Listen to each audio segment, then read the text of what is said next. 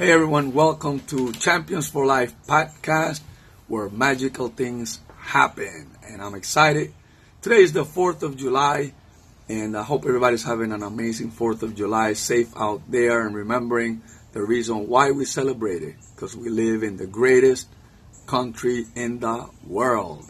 This is why I'm doing this podcast because we have the freedom, thanks to those men that fought for our freedom, to be able to do all these things. So I hope you enjoy today's podcast.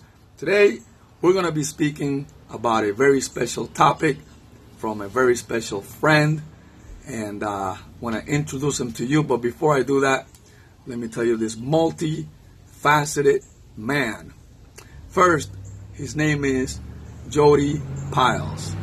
Jody Piles is a master in the martial arts and uh, has his own Piles combat system, which is amazing. He's also a pastor at Connection Church here in Virginia, and he's also a great friend, him and his wife, to my wife and I.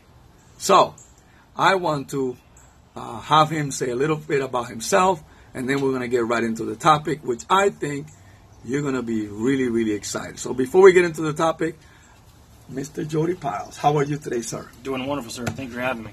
You're welcome. You're welcome. So, tell us a little bit about yourself, and uh, then we're going to get into some topics of interest here.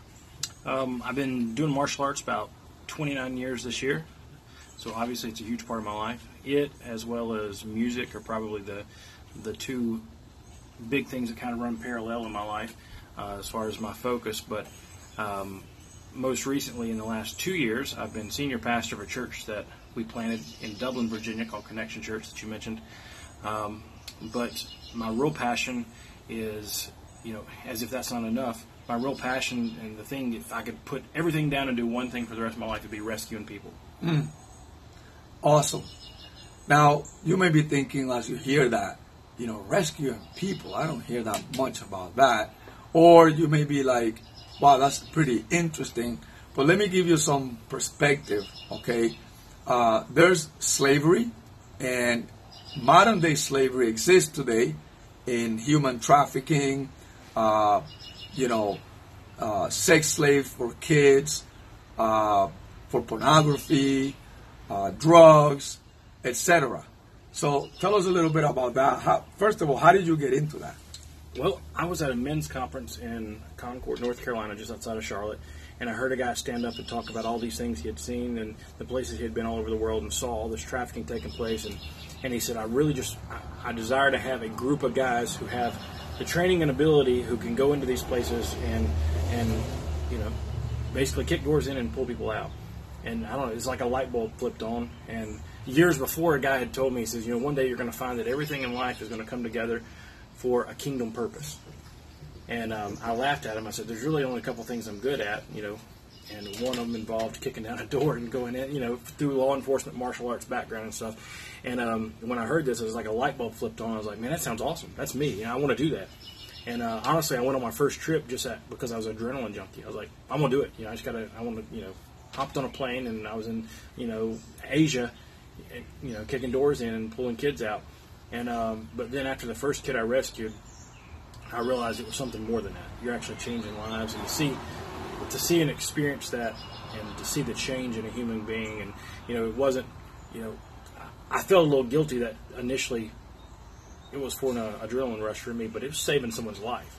Wow. So since then, and once, once I had that experience, you know, ever since then, it's gotten to a point that I don't know. That's that is my rush, having to to see a life changed. Wow. Now there, there's a difference from rescuing an adult and rescuing a child, but they're both powerful. Um, do, do, you focus on either one, or is it your main thing, children? It, no, honestly, it's it's it's either or. Now, in the time that I've been doing this over the last few years, I honestly I've rescued probably more children than I have adults. Um, most of those have been out of the country. I've done it here inside the U.S. as well. Wow. Um, and it, there, there's such a um, the red tape when it comes to kids here in this country is so crazy because you and like I've I've gone to the courthouse before and the court signed me over custody so I can transport kids across state lines and stuff here in this country. Where other countries, it's not like that. You know, it's they really do things like the church should. Like we've gone in places and rescued kids from places and take them to a, a Christian home and say, hey, you know, sir, meet your new son. Son, meet your new dad. And they'll take that kid in and raise it if it's theirs.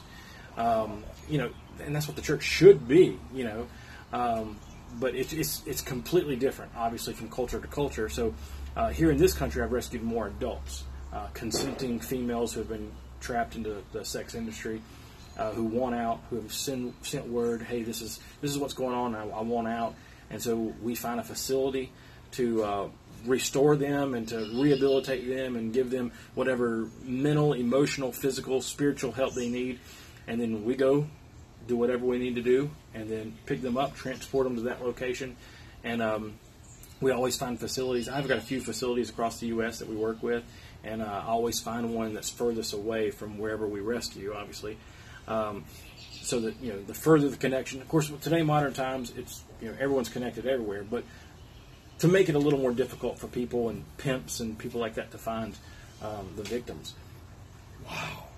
Now, I don't know, but I, as I'm listening, my mind is creating these pictures in my in my head, and trying to figure out, you know, what really happens and and what what what is the what do you what do you see before you get in? What do you what is your preparation coming in? So, for example, you get a word. How, how do you get the word first of all? How do you get how do you get to all right? We need to go to X place, X country and rescue X person? Do they give you a picture of the person? Do they tell you who they are? Do they look a certain way? What are you looking for, and how do you get that information first? Well, it's, it's different from here to you know working internationally. Uh, so let's start with here first. If it's inside the U.S., usually it's a family or a friend or a victim has reached out to an organization that I work with, um, and I work with, like I said, a number of organizations, and basically they're like the gun they pull the trigger and I'm the bullet. I just go. Um, so I'll go and usually I'll get, you know, I'll, I'll know what the person looks like. I'll get a picture. I'll get an a- idea that here's the address, here's the situation, here's what the you know the pimp looks like, and, and so I know all this stuff going into it, and then I can form a team based on that particular need. I go in, I know what I'm, I'm stepping into. Now, when it comes to other countries, it's a little bit different a lot of times I work with uh, mission organizations. Um, for example, um, I, I, worked in Cuba here recently. Uh, before that, I was in Nicaragua. And in, wow. in, in, Nicaragua, basically, there was a missionary. He says, you know, he says, I feel like this is going on because of some kind of a sense I'm getting and seeing some things, but I don't know. And because I'm a missionary here, it's going to look really weird if I start investigating. Can you come down and investigate? Wow. So we go down, we investigate, and you know, our first night on the ground, he thought it was going to take us a week to figure stuff out. Our first night on the ground, we're like, yeah, this is going on. This is what I found. We full, gave him a full, you know, sit rep that first night, and you know, he stood and just cried. He's like, I can't believe this has been going on under my nose, and I had no clue. And um, now, now, when when you get there and you figure these things, are you allowed to talk about how you investigate, how you do that, how you come to those conclusions? Um, yeah, to to an extent, uh, and and like I said, every situation is different. Yes. Um, depending on where we're at, a lot of times we go in as if we're a John, a John being someone who's trying to trying to purchase. Um, so you go in with a team or, or, a few people, and you start asking questions, hang out at the normal places, and this is things that that if you try to raise money or whatever through regular churches, they're going to be like, "What? You use church money to, to go to a bar?" You know, religious people are going to think something one one yeah. way. Um, but you just find, and it doesn't matter where you go. There's always some guy in a town who knows people. He knows somebody who knows somebody who can get you anything you want. Wow. And uh, so typically, what we do is we just you know you hang out and you find those people and start asking the right questions, and before long, you're well, what do you want? You know? So where do you, where where do you do this hanging out? Like, give give us a better picture, like, because my mind is like blown up right here. I'm thinking like you you know you go to a foreign place and wh- where do you start? Like wh- well, where does that happen? Like for example, I was in Cuba last week and wow, uh, my my first night in town. I was I, I arrived in the country, uh, got to my you know hostel about two two thirty in the afternoon, and by ten o'clock I'd already found everything I needed really.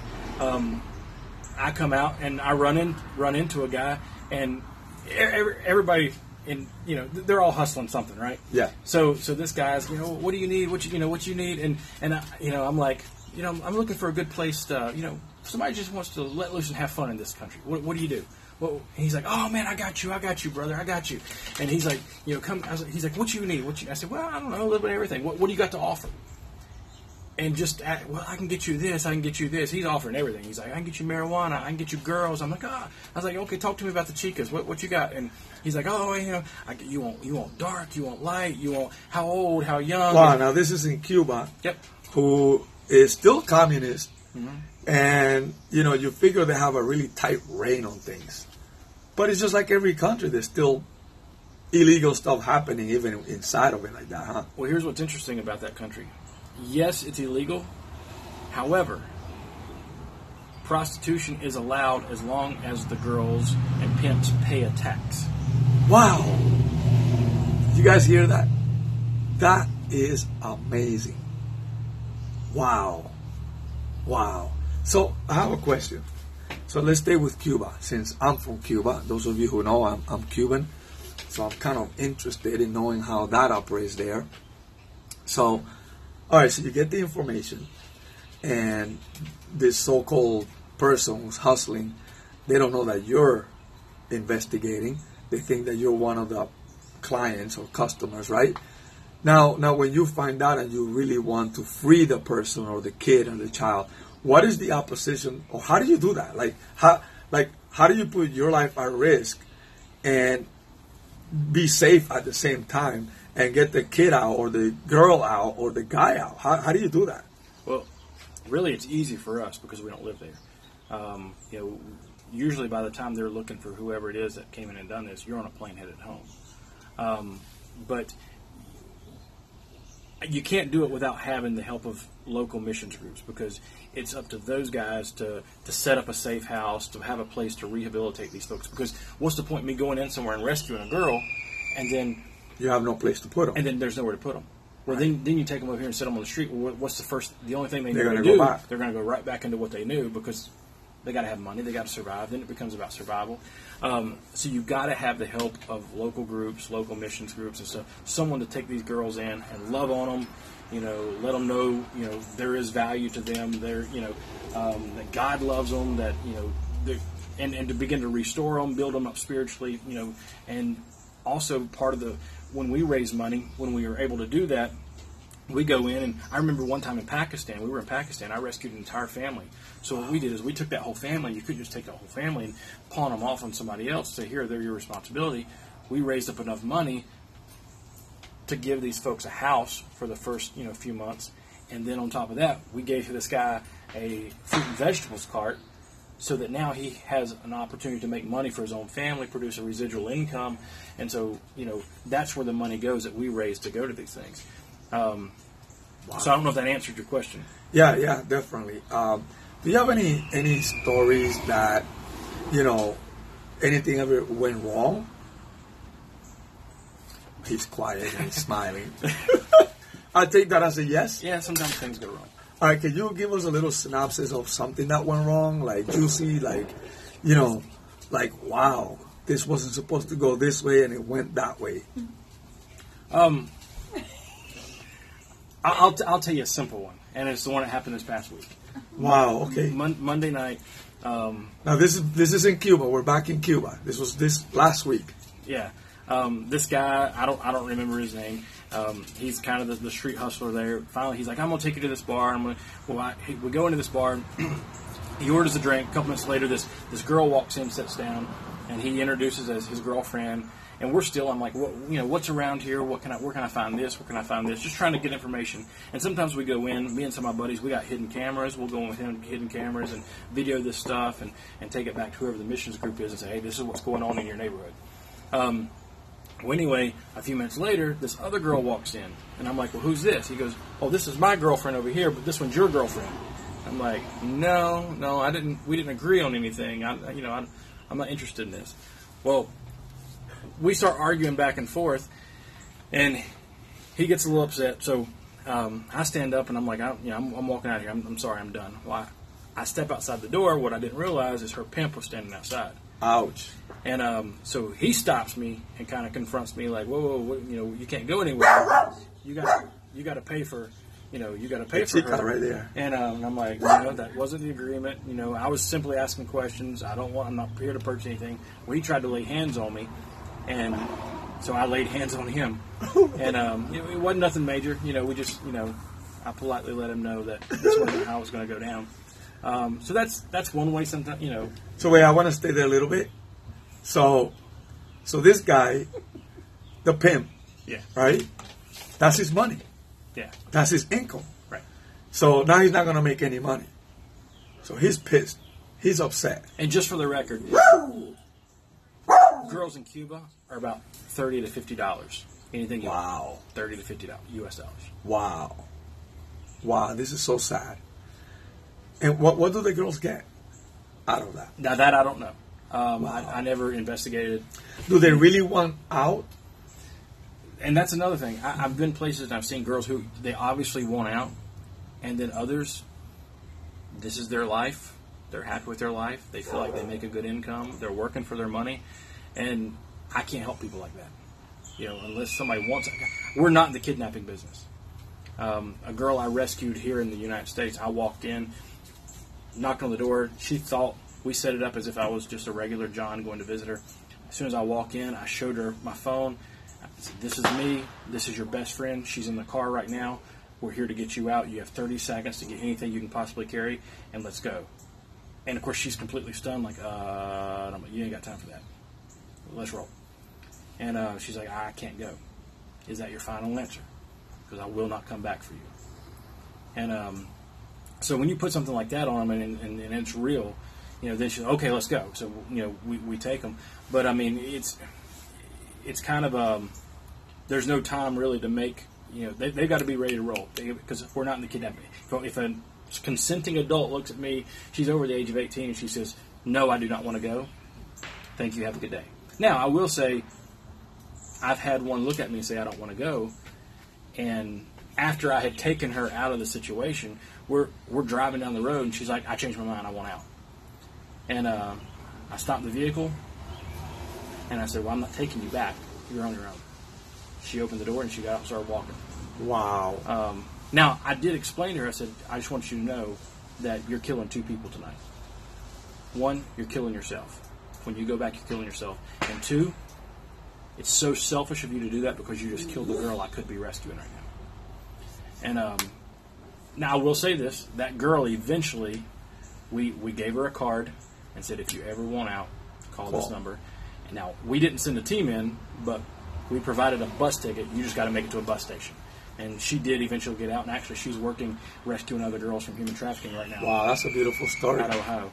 That's a beautiful story. Well, uh, we're going to be ending this part one here, and we're going to come back next week. This has been uh, Champions for Life podcast, where magical things happen with Master Jody Piles, Pastor Jody Piles, and a friend, Jody Piles. So, guys, thank you for listening in. I thought this was exciting for you to hear. We're going to come back with part two and go into a little bit more on the same topic. And maybe we can also get into the martial arts as well. Absolutely. All right. So, guys, you have a great day, and I'll talk to you on the next one. By the way, I am on Facebook, Jose DeServo. You can friend me there. You can find me on Instagram, uh, Jose DeServo. Twitter, you can follow me at J DeServo. And you can join Champions for Life on Facebook. Champions, the number four, and the word life. Victory always. Until next time. Hey, good day. Welcome to Champions for Life, where magical things happen. We're here on part two of my guest, Mr. Jody Piles, reminding you that not only is he a good friend, he's also a master in the martial arts. In addition to that, he's a pastor here in Virginia at Connection Church. Church. Sorry about that. Connection Church. I'm from Cuba, and so my Spanish and English get a little bit mixed up there sometimes. So, but anyway, uh, this is part two, And I'm also here with his lovely wife, Miss Ashley. They both run the church together, Connection Church. And so we want to get the perspective from the other half, right? As Mr. Jody goes on the missions, how does she feel about it? And we want to know also what are her exciting stories that he tells her? Or does she even want to know? We'll find out. We'll see. Hey, remember to connect with me in Facebook, Jose DeServo, and also Instagram, Jose DeServo, and Twitter, Jose DeServo, and also Champions for Life, Champions the number four, and Life on the group on Facebook. So, we're back here. Mr. Jody, how are you today? Wonderful, sir. Excited to be speaking with you again. I'm bringing this to the audience. We have your lovely wife here, Miss Ashley. How are you today? Doing great, thank awesome. you. Yes. So, uh, I think I want to start with you on a question, and that is the family dog. So, he, She. she loves yelling at me. I don't know why, but she does. So, Miss Ashley, Yes, sir. uh, when Jody goes on the missions field out there, right? And recently he just went to Cuba. And in our last episode, we were talking about the things that happen and the things that don't go the way that they should or they plan. First of all, does do you get nervous when he goes out? I do, um, but it's funny the transition from when he first started doing it to now, how my nerves are different, Mm. and the peace that God's given me Awesome. um, with it. The very first trip he took to Pakistan, I was very angry. wow. I didn't want him to go. Um, in fact, I was a little bit selfish, thinking if something happens, I'm left here by myself, you know. Um, and that was the first trip where he actually was detained for a couple of days. So that was a very scary phone call. Um, you know, a lot of prayer that happened. Um, but when he, I think the second time he went, he sent, he was able to send me a picture of a little girl they were trying to rescue and my heart just kind of shifted. She was eight years old, and there was a picture of her sitting with her hands clasped together, and she was just praying as hard as you could pray, you know, and you could just see it through the picture. Um, and he wanted to bring her home, and I said, "Absolutely, I'll have the spare room cleared out." Like I was ready, but there was just no way you could get her out of the country. Um, but he said something to me a long time ago that really made me think, and he said, "You know."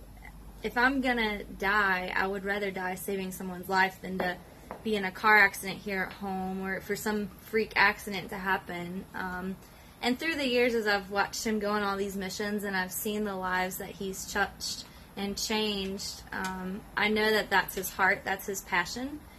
And so that second trip to Pakistan, God just kind of gave me a peace, just a release about it. And ever since then, um, it's just like it's okay. Like I know that God's got him in His hand and He's protecting him, and um, I miss him when he's gone very much. But I know He's doing what makes him happy, and it's kingdom work, and He's saving lives. You know. Wow. I mean, we we talk about saving people's lives and transforming lives and all of that.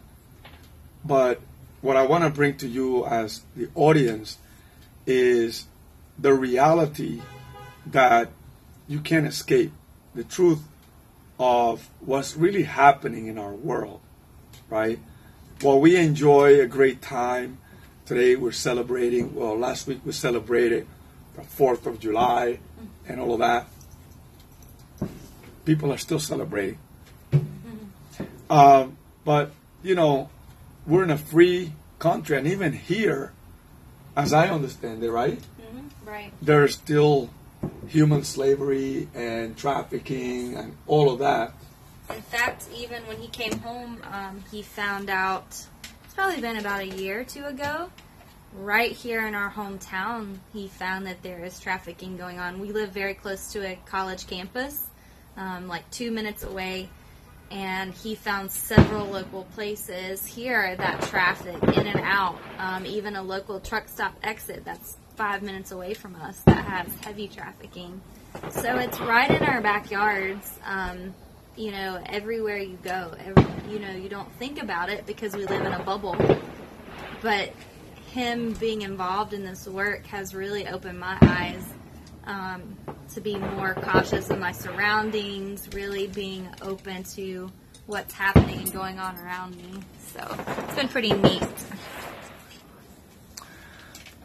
I uh, that's that's awesome, Miss Ashley. Uh, we got a few questions to ask you as well as in a little bit. We want to touch a little bit on the uh, martial arts. Do you train martial arts also? Yes, sir. Awesome. We're, we're going to talk about that in a few. um, but Jody, back to you now. How can you know? Well, first, tell me about your organization. How did it get started? How you got into it? How you decided, man, this is what I want to do. How, how did that happen? As I told you before, you know, I kind of got into it thinking it was an adrenaline rush. You know, to me, it was like a way to take the the things and the skills and the you know the knowledge I had and to apply them for something positive, something for the kingdom. Because um, a lot of people can use, you know, a lot of people can use martial arts and those abilities in negative ways, or you can use them in a positive way and teach people. Um, but it was a way to, to use abilities and gifts I had um, for a positive way and for a kingdom purpose. And it's really cool to, to stand up and preach a sermon and watch people get saved and experience that. But it's it's such an amazing experience when you are there and you physically rescue someone and you see them not only spiritually but physically being brought out of bondage. Um, but originally, I started with a, an organization out of Pennsylvania and was going and rescuing children, and then kind of kind of broke off and started forming my own team to go and do things both internationally and nationally because they were they were they do a great work, but they're con, you know concentrating their efforts in one certain area on just children, and I saw some area other areas that needed work. So I kind of broke off, began to subcontract, if you will, through a few other organizations, and um, that way I could do things both here in the states and abroad.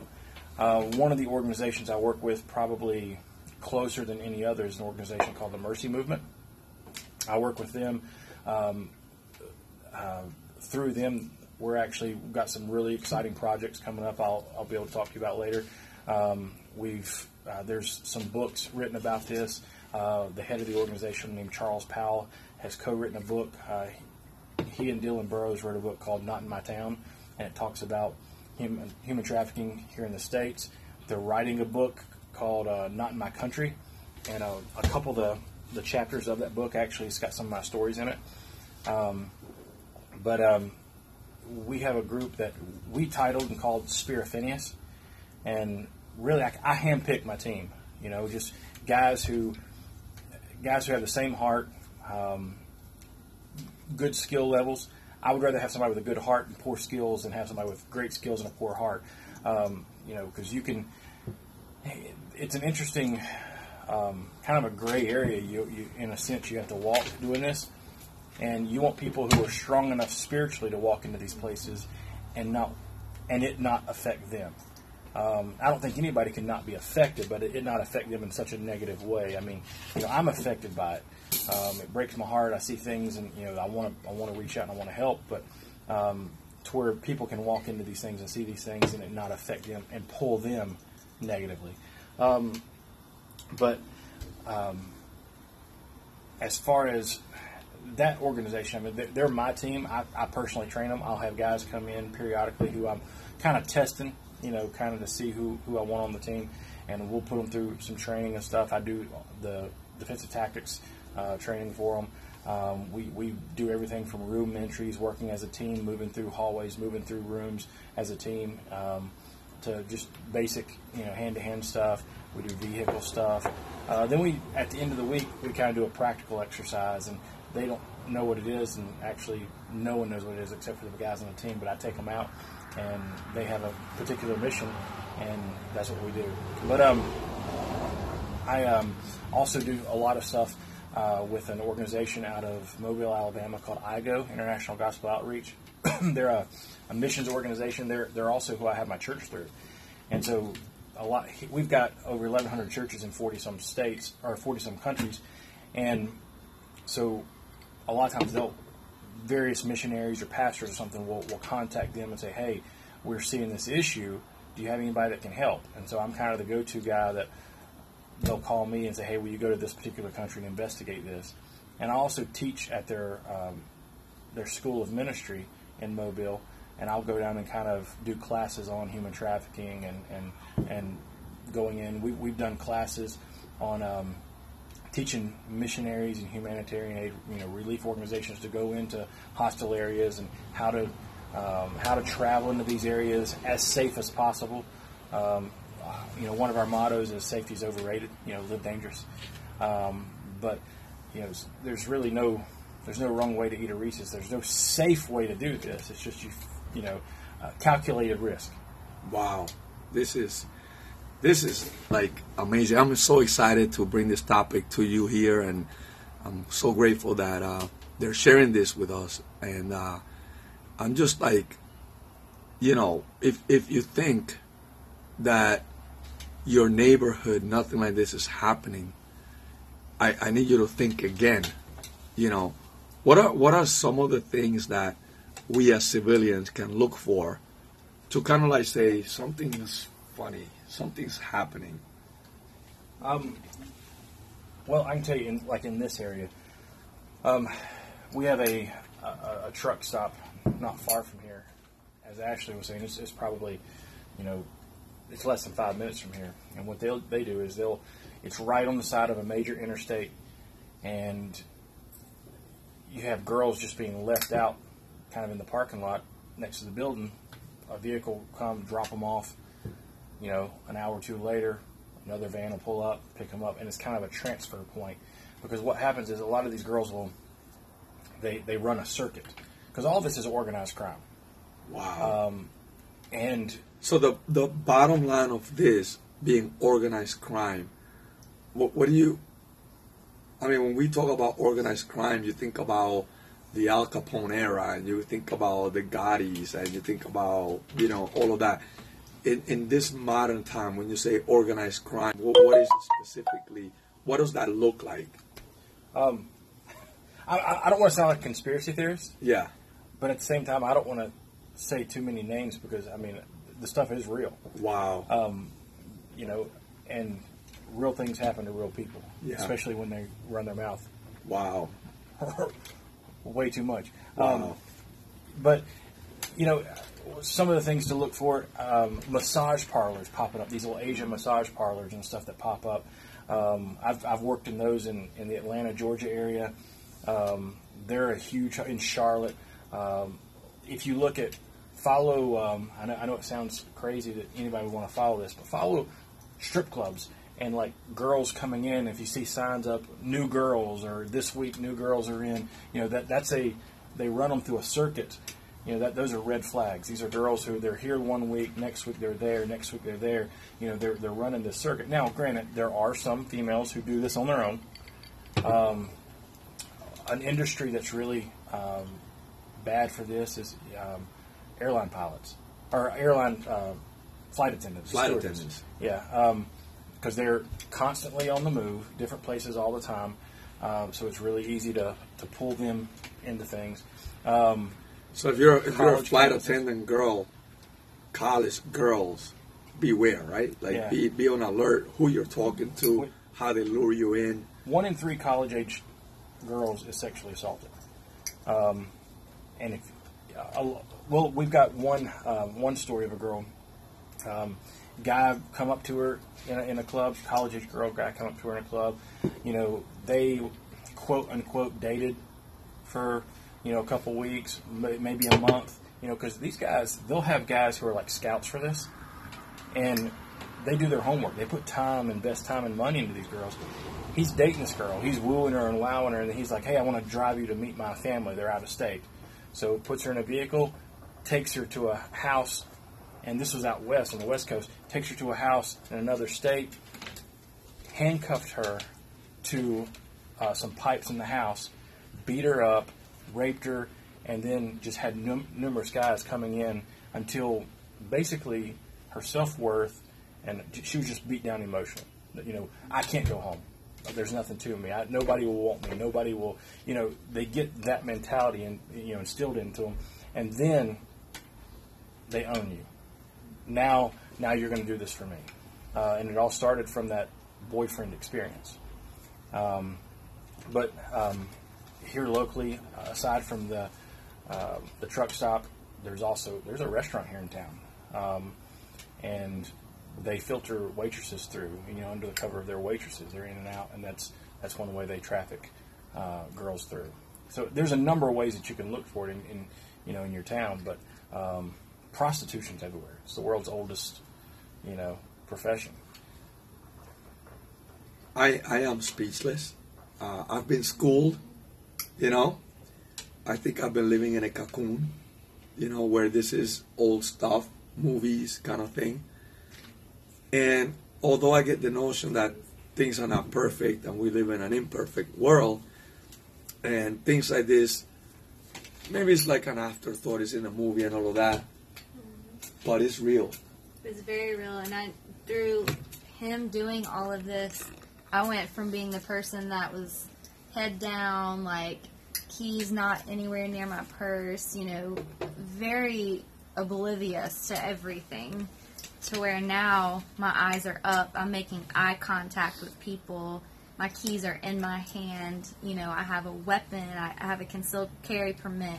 I train, and I'm protecting myself. Um, and if someone was with me where I work with a lot of youth at the church, I want to know that I can protect them as well. Um, because you never know what kind of situation you could find yourself in. So the more you train, it's what they call smart training. Um, you have to prepare yourself. You have to be smart about everything. Wow. I, I wish we had more time to keep going with this. Um, I hope you guys are enjoying this as much as I am. I have a question, right? Would you be able to get together again and we do a part three to this and we talk about the martial arts and what you're doing with it and all of that? Would that be okay? Absolutely. Okay. Uh, before we go, we got another minute and a half here. How can people contact you if they're interested in you coming out to them and doing this training for, say, their church, their martial arts place, school, college, uh, any women organizations, uh, and there's plenty of them around the country, I'm assuming, I, I believe, Batter Women, all of these organizations, how can they contact you where they don't feel that they are exposing themselves, but they need to contact you, they need help? How, how can they contact you? Um, well, I would say what anybody that contacts you and, and, is interested, feel free to give them, you know, pass them to me. But um, contacting my organization, which is Pyles Combat Fighting Systems on Facebook, um, you you can go to that organization and, and shoot me a message there. Um, finding me on on Facebook, uh, but on, Pyles Combat Fighting System probably be the best the best route to go. Pyles Combat Fighting System. And Ms. Ashley, what what advice do you have in the next 20 seconds for women out there that that may need it? Get training ASAP. Find a great martial arts school. Get involved. Um, find good self defense classes. Do uh, a weapons class for a, a, pistol. Get your concealed carry permit. Carry a taser. Everything is a weapon. A pin can even be a weapon. Learn how to how to train with it. Protect yourself. Wow. Would you also be open to doing a Facebook Live with me and sharing these things from both point of view, a woman and a man's point of view, from your expertise? Yes, sir. Sir. Wow. Great, great podcast today. I think it was awesome. Leave me your comments, share your thoughts. Let me know how you think. what do you think about this? how does it make you feel? And uh, we'll be back with part three, and we're going to talk about the martial arts and what the Pyles are doing with it. Until next time, this is JDC here at Champions for Life, where magical things happen.